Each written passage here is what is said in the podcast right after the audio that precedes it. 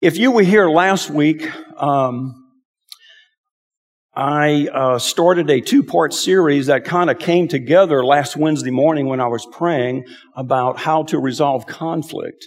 And uh, it just so happened that I didn't realize that I had to preach again tonight. And so why not do a two part series? And did y'all enjoy last uh, Wednesday? It was good. Y'all got something out of it. How many of you had a conflict already that you used um, one, two, and three already? You know. And so tonight uh, we're just going to continue in that vein, and uh, we just feel like a, a, handout is a good tool for you to keep, and uh, you can take it home, make copies, and actually use. And we're going to talk a little bit about that here tonight. Amen. Well, let's pray. Father, we thank you for this evening. We thank you, Lord, for your spirit that is alive and well. And we just ask that you open up our ears to hear, Lord, how to resolve conflict in our life. May we hear your voice tonight. In Jesus' name we pray. Amen. Amen. Well, I shared a quote with you last week. By the way, we're going to do a very quick recap, but I shared a quote that says this, conflict is inevitable, but combat is optional. That was good. so it was definitely worth, you know, conflict is inevitable, right? We, we know we all have it in our lives, whether it's in the workplace, at home, even here at church, there is conflict wherever we go. And it involves uh, misunderstandings. It involves hurts uh, um, um, anger, emotions, uh, disputes, even crossed boundaries. We talked a little bit about that last week. And so, what we discovered was that there was one word that's the goal of conflict. Do y'all remember what that word is? I, I can't hear you. Peacemaking. That's what we discovered last week. And very quickly, it says this in Mark 5, 9, it says, Jesus says, blessed are the peacemakers, for they will be called sons of God. So we learn that that word peacemaker is the ultimate goal whenever we come involved in a conflict. And we learned a little something else about in James, it says, and those who are peacemakers will plant seeds. And so what we did last Wednesday was plant three seeds on how and what conflict looks like and how we can resolve conflict as a peacemaker. And so what I want to do is just share with you that the, the first uh, seed that we planted was you make the first move when it comes to conflict. In other words, you initiate, don't delay. You go to the person, you call the person, you set up a meeting. You're the one who's going to initiate that. And we look very closely at that. We also looked at Okay, well, how do we get the courage to do that? And we looked at it, and it was revealed to us that the Holy Spirit is our encourager to take that first step because the first step is not easy, right? Have you ever been there where you, do I, do I not? Well, the Holy Spirit is our teacher, He's our comforter, but He's our nudger, okay? That's not in the Bible. That's Rob's version. He's a nudger. He will nudge us to the point of take the first move. Amen.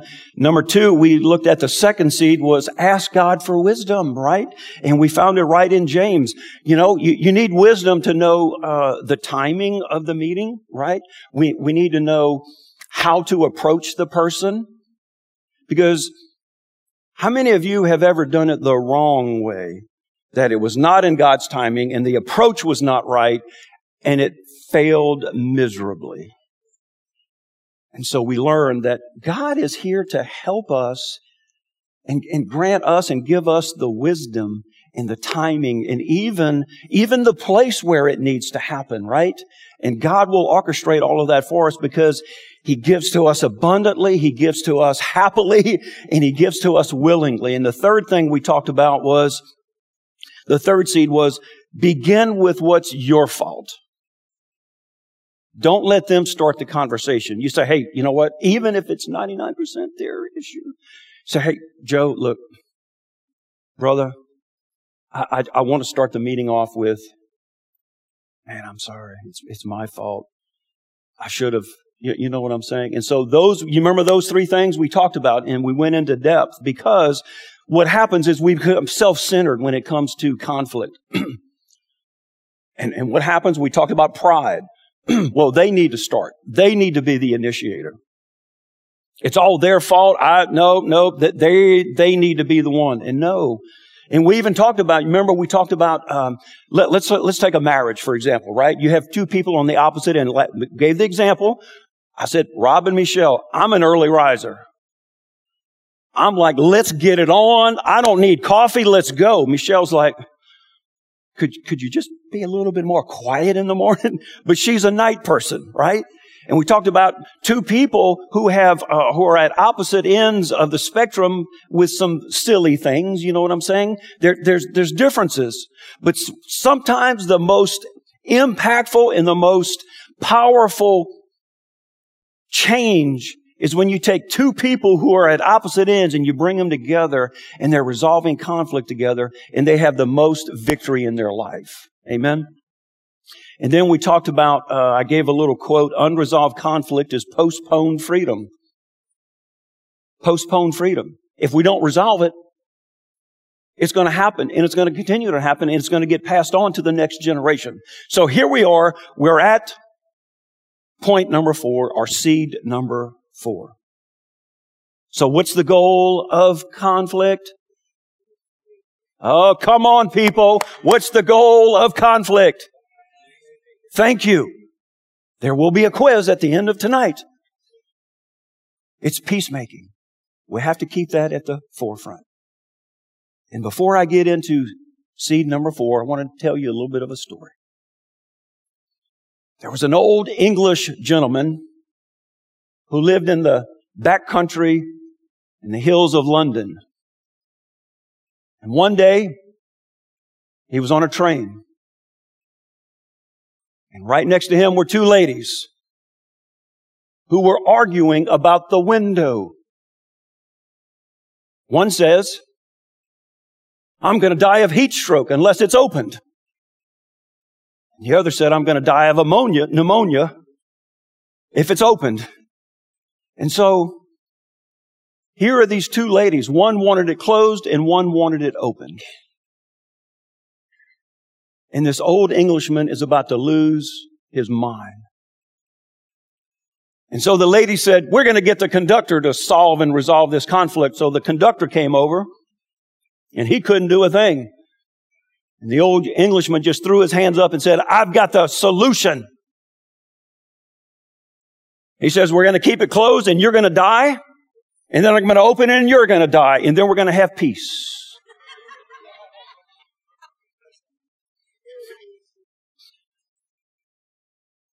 Keep that story in your back pocket.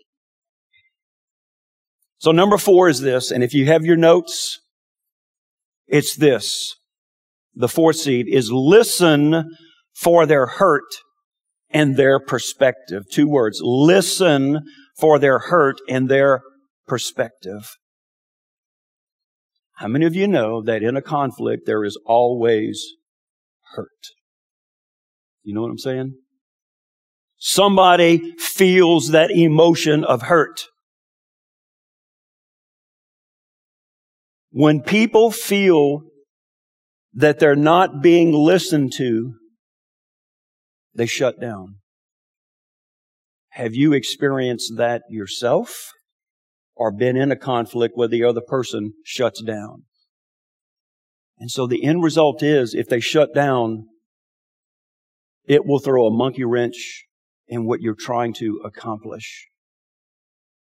So in peacemaking, we have to exhibit some listening skills to be able to hear them so that they feel heard.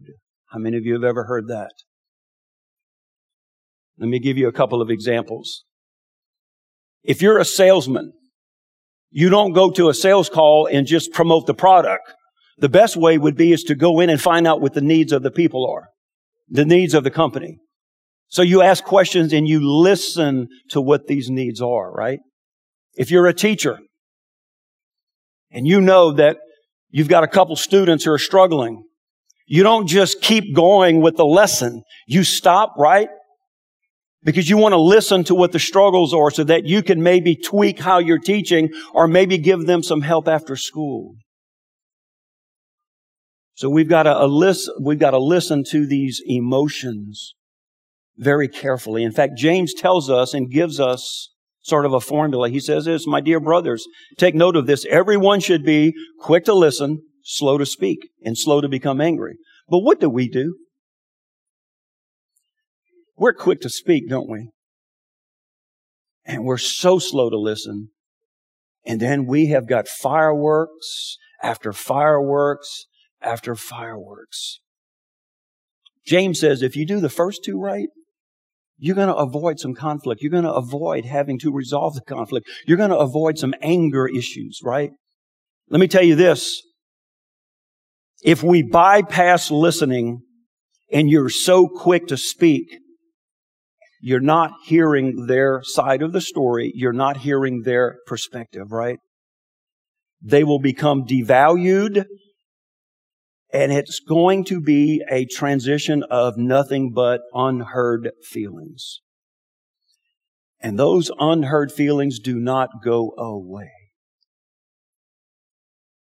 It's like carrying out, carrying luggage everywhere you go and not getting rid of that baggage. Someone said being unheard is the loneliest place on earth. How many of you know anyone can talk, but not everyone can listen? In fact, Philippians 2 4 gives us sort of the direction of how to listen better. He says this, each of you should look. Everybody say look. Look not only to your own interests, but also to the interests of others. That word look, this is cool. I didn't know this. It comes from the Greek word scopus. S-C-O-P-O-S. It's, we get the word microscope. What does a microscope do? Remember from your days of what? Chemistry, biology? I didn't like those classes. But you had to look through a microscope to, you can't see it with the naked eye. But once you get the power of that microscope, you're able to see exactly what you need to see. So Scopus forces us to focus on exactly what we have to do, and that is to look at the need of the other person and the needs of the other person. Rather than saying, man, they have a long way to go. Maybe we can focus on, look how far they've come.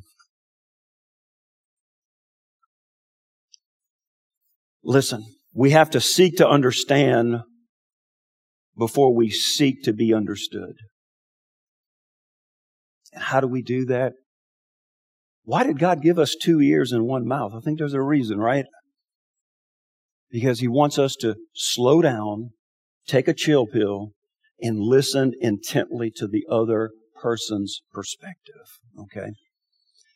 Let me give you just some, what I would call very practical listening skills that I think could help us. Amen.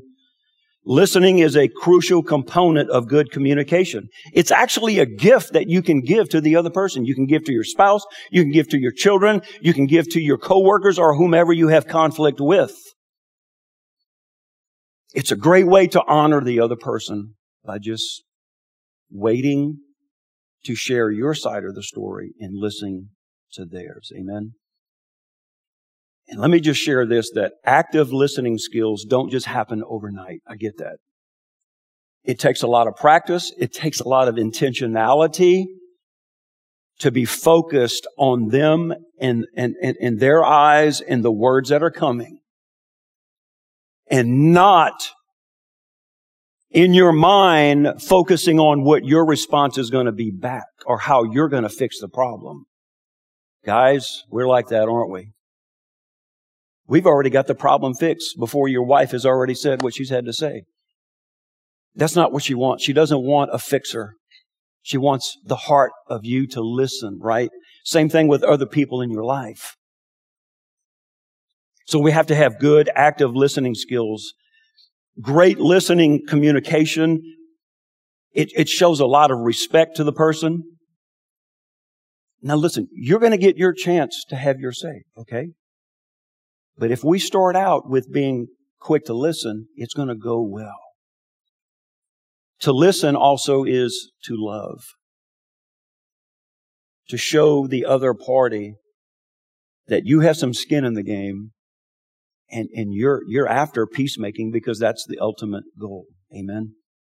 So number four, we got to listen to their hurt and we also have to listen to their perspective. Okay. Are you ready for the fifth seed? V is for validation. V is for validation. Validation is just simply acknowledgement. You've listened to their side of the story. You've listened to their needs. And the next thing that you have to do is acknowledge what you just heard. It's to let the other person know that what they have to say is indeed important. Right? So acknowledgement is really two parts. It's, it's repeating back what you've just heard. And you can even do this. You can say, baby, what I heard you say is, that way they know that what they just said is being listened to and it's being acknowledged. So it's repeating back, but it's also reflecting back what you just heard. Here we go. Baby, what I heard you say is, and I understand your side now. See, that's repeating back and reflecting back. My name is Rob and I'm your friend. I'm just letting you know of some things that can help us. Acknowledging the other person provides them validation that they're important and that their feelings are above anything that you can ever imagine. Amen. Did y'all agree with that? So what's the goal for conflict? So we have to validate if we're going to do become a peacemaker. Number six, choose wise words. So now the ball is in your court. You have listened, right? And now it's your turn to speak. How many times have you said something that you wish you hadn't?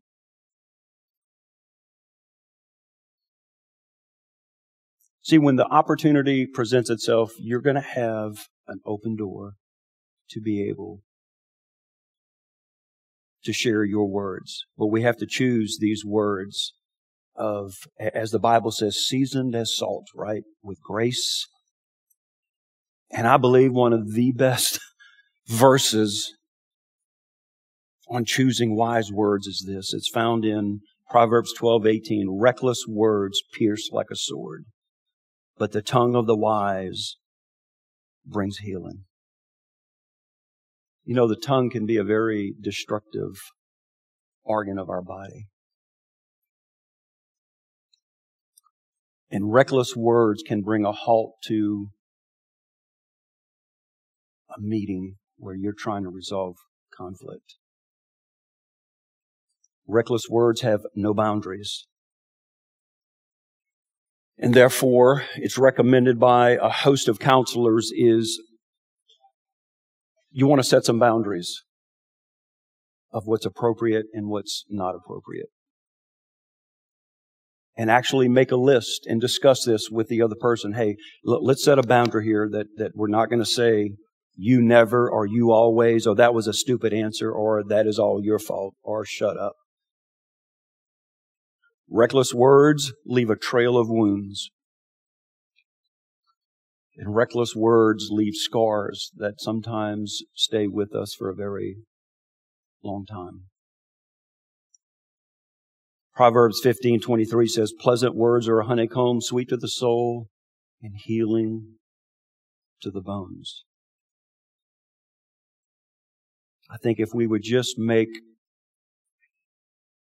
very conscious decisions while we're listening and then it's our turn to speak and not fight back to win the argument. You know what I'm saying? Or to win the conflict. I think if we can choose some pleasant words and not reckless words, you're going to see more conflict resolution than you've ever seen before. Amen. If you say it offensively, it will be received defensively. Right? If you come across very strong, like you're trying to prove your point, as if you were in a court of law, it will not be taken well. And this goes for parents as well. When you start yelling at the kids, they're not hearing pleasant words. All they're hearing is your emotions come out. You are never persuasive when you're being abrasive. Amen. Again, my name is Rob and I'm your friend. Just trying to help you here to resolve some conflict. Here's the other thing about pleasant words and reckless words. Um, have you ever watched on TV? Let's just take this person. The President of the United States put blame on something in the country against another uh, party. Have you ever seen or heard one party put blame on the other for the economy, or let's say, or the lack of? Have you ever heard that? It's called the blame game. And it seems like the only thing that comes out of our nation's capital is nothing but pointing the finger and blaming. So it seems to me that it's only kind of natural that we kind of follow them. I think we got to cut that. Listen, I, I can't change Washington, D.C., but I can change me in my house.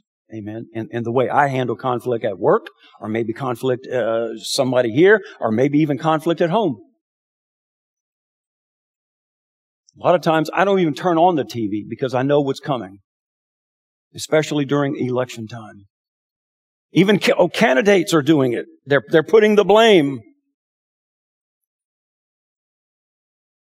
And as peacemakers, we have to use our words and our tongue as an instrument of healing.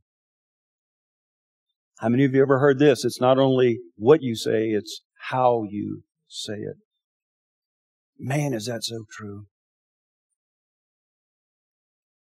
How many times have you got into a conflict or an argument and just because of something that you said inflated it so much that it shut everything down and there was no resolution to the conflict?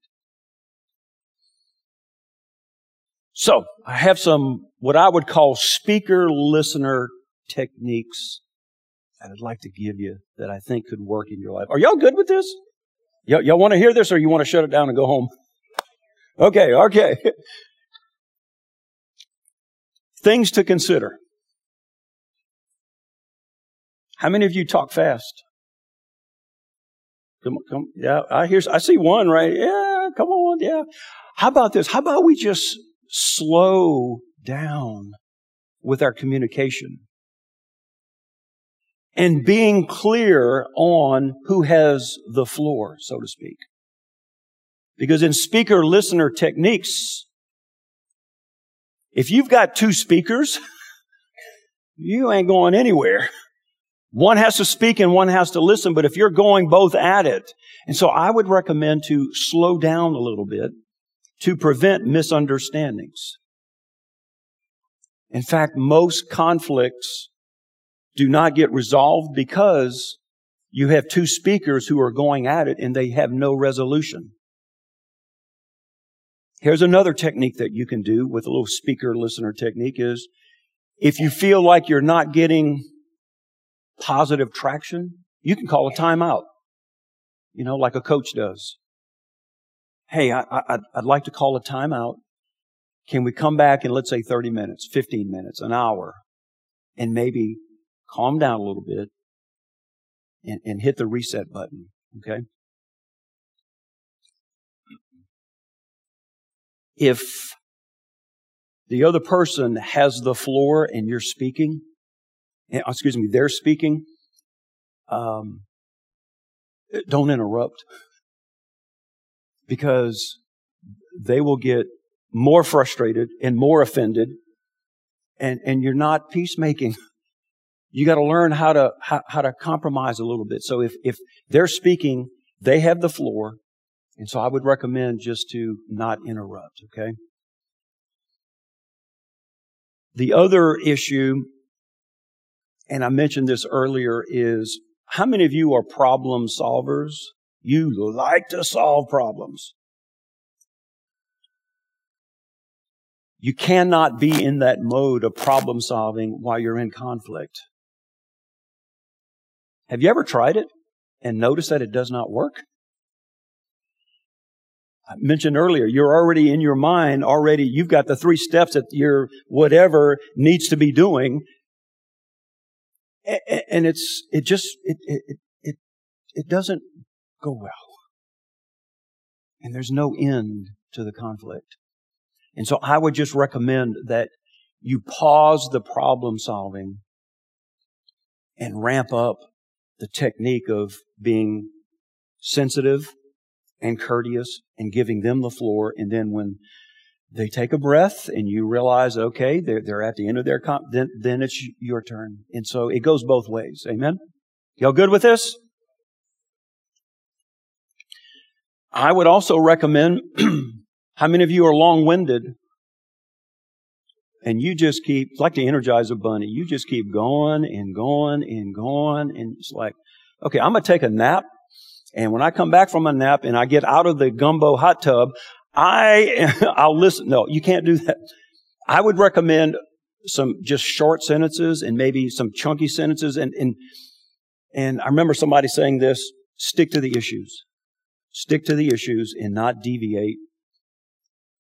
Oh, here, oh, this is impromptu. How many of you ever heard the scripture, love keeps no record of wrongs?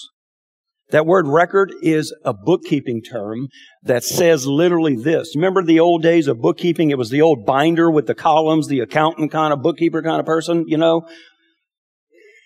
You, let's say seven years ago, you could go back in time and pull out a record of what accounts payable was in June of 2012, right? Because it was a permanent record. Love says you can't go back in time and pull something that they said yesterday to use as ammunition to win the argument. That's what love says. Love says you can't go back in time and pull something out of the hat that they said, whether it was yesterday, two years ago, 20 years ago, and pull it out and use it as ammunition to win the conflict. That was a free one right there, okay? I take donations, 22, 23 dollars drive. But use short sentences and stick to the issue and don't go back in time and pull something out. Amen. And here is, it's important. Again, it's speaker listening. When you say something, let them who are listening paraphrase what you're saying. Just to make sure that everyone is on the same page. Amen. Man, I think if couples who are getting married are about to get married have this stuff, I, I think we could salvage and see some successful marriages. How about you? We're doing good on time. All righty. So, just a recommendation. After saying a sentence or two, let them paraphrase. You don't want to give them the entire novel. If, you, if you're like me, my brain can only ha- handle one sentence at a time. One period or one comma. That's all I can handle, okay? Guidelines for the listener. Focus on what you're hearing. Focus on the message. What is, what are they really saying? And it's okay to ask questions, but focus on what they are saying. As well as don't offer your opinions. You have to let them say what's on their mind. Y'all good so far? So what's the goal of conflict? Number seven, and we're going to land the plane here in a little bit. The seventh seed. We want to turn the corner and reestablish the relationship. We want to turn the corner, okay? You've taken the initiative. You've asked God for wisdom, right? What's the third one? Somebody tell me. It's on your notes, people. What's the number three? And then we go to step number four, or seed number four, seed number five, seed number six. So you've both had the opportunity to speak. You've both, both had the opportunity to listen. You feel like you've, you've been heard. You feel like they've been heard. And now it's like you're, you're rounding third base and you see home plate. So we've got to turn third base and reestablish the relationship. Amen. And so we're going to read a passage of scripture here and I want us it's several verses. It's like maybe three or four verses. Anytime you see or hear the word reconcile, reconciled, reconciliation, um, reconciling, I want you to yell out like the first time you hear the word, yell out one. And then the next time you hear it, blue would, would be the next number, brother. Dose. Thank you so much. So can, can y'all help me with this?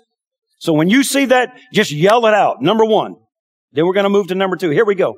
Second Corinthians chapter 5 verses 16 through 19. So from now on, we regard no one from a worldly point of view.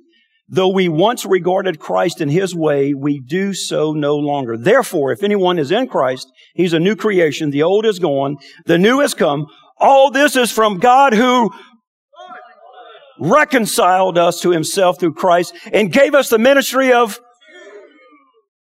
that God was reconciling the world to himself in Christ, not counting men's sins against him. And then he has committed to us the message of how many times? Four times in three verses do we see that word of reconciliation or reconciling or reconciled. When someone is writing a letter or emailing you or texting you and uses four words within three sentences, the same word four times, it means something big. Amen. So I'm the coach and I'm going to blow the whistle. We're going to take a sidebar from this scripture. And I want to just tell you the American Heritage Dictionary states that to reconcile means to reestablish a close relationship between people to settle or resolve. So you get the picture. To reconcile means to reestablish the relationship. So what that's saying is that if your goal and you attain and you're reestablishing or reconciling the conflict, that what was causing the conflict has gone away. So,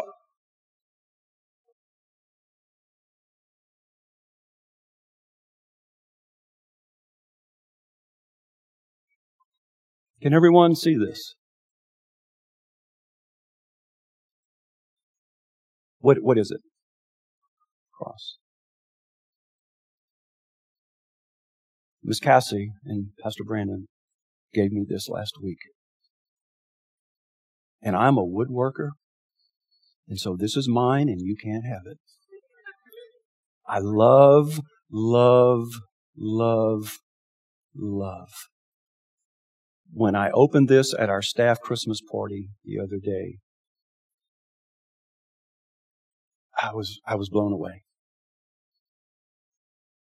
Because it represents who I serve. And it was built with hands. And so I have it in my office. And I thought this would be a great segue into sort of putting closure on this little two part series that I had. When we talk about reconciliation, and, and I'm going back to the scripture, we have to understand that at one point, man fell away from God. And Jesus came along and did something to reconcile us back to the Father.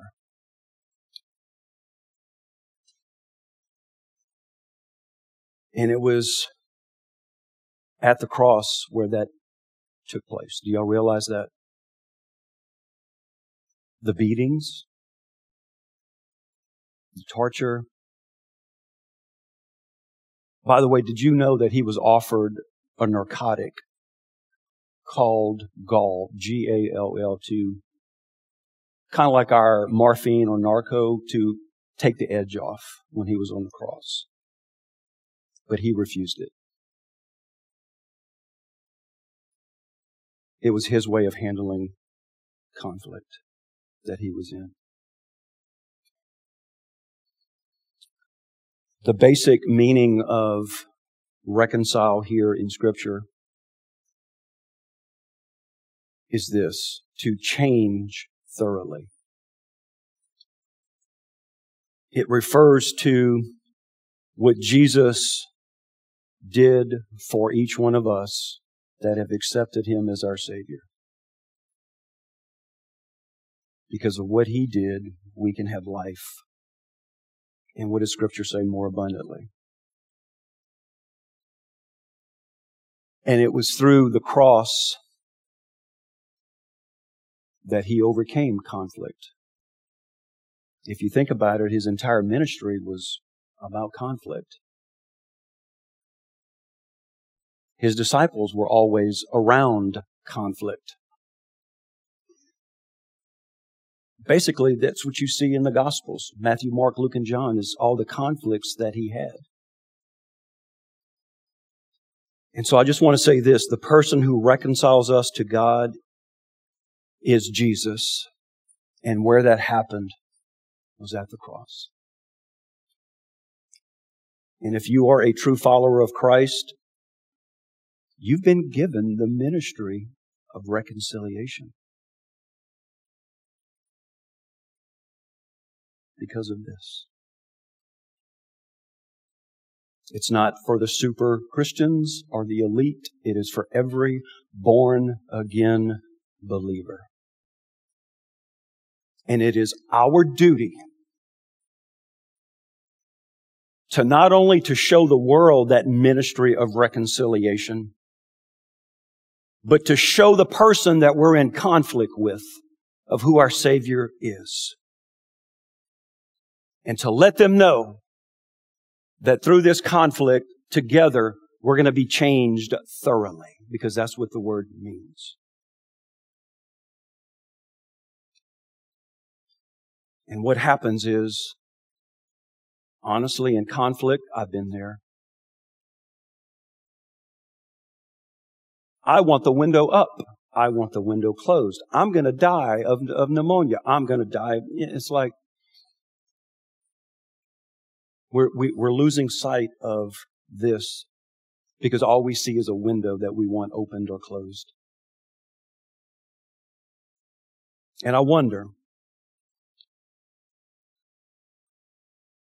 If all a non-believer had of us was a video of how we recently handled a conflict, would they accept Christ as their Savior and make a commitment?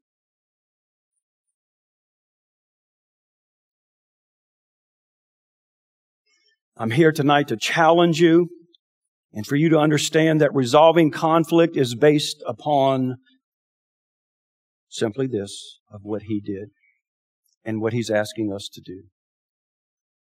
And that is to become a peacemaker. I know it's hard. Conflict is never easy, especially when it involves a husband and a wife, or maybe two coworkers, or maybe siblings, or maybe a parent to a child. I told you about the conflict last week of a funeral that I did, and I'll repeat it very quickly. I did a funeral for a lady. She had two daughters and several grandchildren. The two daughters had conflict with each other, and the two daughters also had different conflicts with the mother.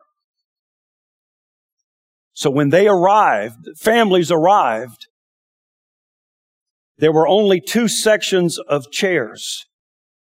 One daughter who's, and people who sided with her sat on that side. And the other daughter and the people who sided with her side sat on that side. And it was the most heartbreaking thing I've ever seen in my life. And I had to get up and do a funeral knowing that there was so much conflict. So guess what I did? I kind of preached a little bit about peacemaking and conflict and whatnot because I felt like there was an open door because they may never hear this again. And of course, I gave a message on salvation, but I felt like there was an open door. And it was the most gut wrenching thing I've ever seen of watching these families. They never even talked to each other because of the conflict that had been apparently for years. Let me just kind of land the plane here. In order for us to become a peacemaker, we have to get to know the peacemaker.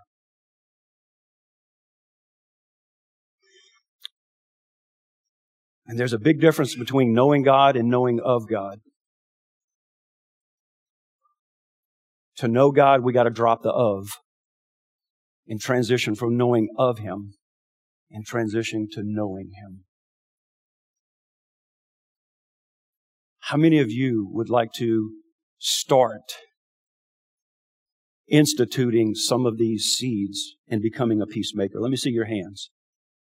Amen. Most everybody. Well, we have to first get to know who the peacemaker is. And that's by giving of our heart to Him. Amen. If you would just bow your head. If you say, Rob, man, what you're saying is heavy, it's a lot. But I, I want to get to know the peacemaker. I want a relationship with Christ. I've known of him for a very long time, but I've never had a very intimate, personal relationship with him. If you would like for me to pray for you, I just want you to lift up your hands right now. I want to see anybody in this. So thank you, sir. Thank you, ma'am. Thank you. Thank you, ma'am. Hallelujah. Thank you so much for being honest and open and willing to meet your peacemaker for the very first time. And so what I want to do is just lead you in a little word of prayer so that you can identify who the peacemaker is, but also commit to knowing who he is on a more intimate and personal way. So let's just pray this all together. Lord Jesus, I thank you that you are my peacemaker. And I want to know you in a personal way. Lord, forgive me of my sins. Accept me into my heart. And I pray the name of Jesus is above every name. I give you glory and honor tonight for accepting me. In Jesus' name we pray. Amen and amen and amen. Hallelujah.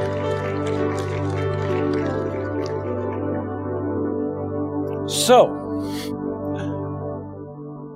we're kind of at a crossroads. I'd like to give you one final scripture because this is the challenge that we face. And here's that final scripture. Whatever you have learned or received or heard from me or seen in me, this is the Apostle Paul, he says, throw these notes away and never do what's required of me to resolve conflict in my workplace and everywhere I go. I just want to be a mean and spiteful person and never reach my capacity. Is that what it says? It says, put into practice. And the God of peace, here we go again. He's our peacemaker, will be with you. what does it say? It says we got to put this into practice. Amen. Now, give yourself some grace and give the other person some grace. It's going to take some time to learn some techniques, to apply just some simple rules of don't try to figure out the problem, how to listen, when it's the right time to speak, maybe call a timeout, right? Ask God for wisdom. So that's why I did these notes for you. So that you can put this into practice. And I'm telling you, like I know that I know, if you plant these seeds, you're going to reap a harvest of righteousness. And God is going to begin to do something in you. And then the person who saw the video of you, who you weren't handling conflict too well, they see the new way that you're doing it. Hey, I, I, I want to know that that person you call Jesus. They're going to begin to see the difference in you and how you resolve conflict with your employees, maybe your bosses, your coworkers, your spouse. Amen. Y'all got anything out of this the last two Wednesdays? If you would, uh, just stand with me as we pray and conclude and get out of here. Hallelujah. How many of you are willing to take the challenge to put it into practice? I think we can all get some benefit out of this. Amen. Well, let's pray. Father, we thank you for this evening. We thank you, Lord, for not just giving us the resources and the tools, Lord, but giving of your Son Jesus, who was the ultimate giver of life and who overcame and is our example of conflict and conflict resolution because of what you did on the cross. And so, Lord, we give you honor tonight and give you praise for showing us, for guiding us to speak, for speaking to us. And we ask, Lord, that we're going to see conflict handled in a new way, in a different way. We pray your blessing on your people tonight and those that are even watching online. We ask for the blessing of God to be on us. In Jesus' mighty name, we pray. And everybody said, Amen and amen. Well, thank y'all for coming. We will see you guys Sunday.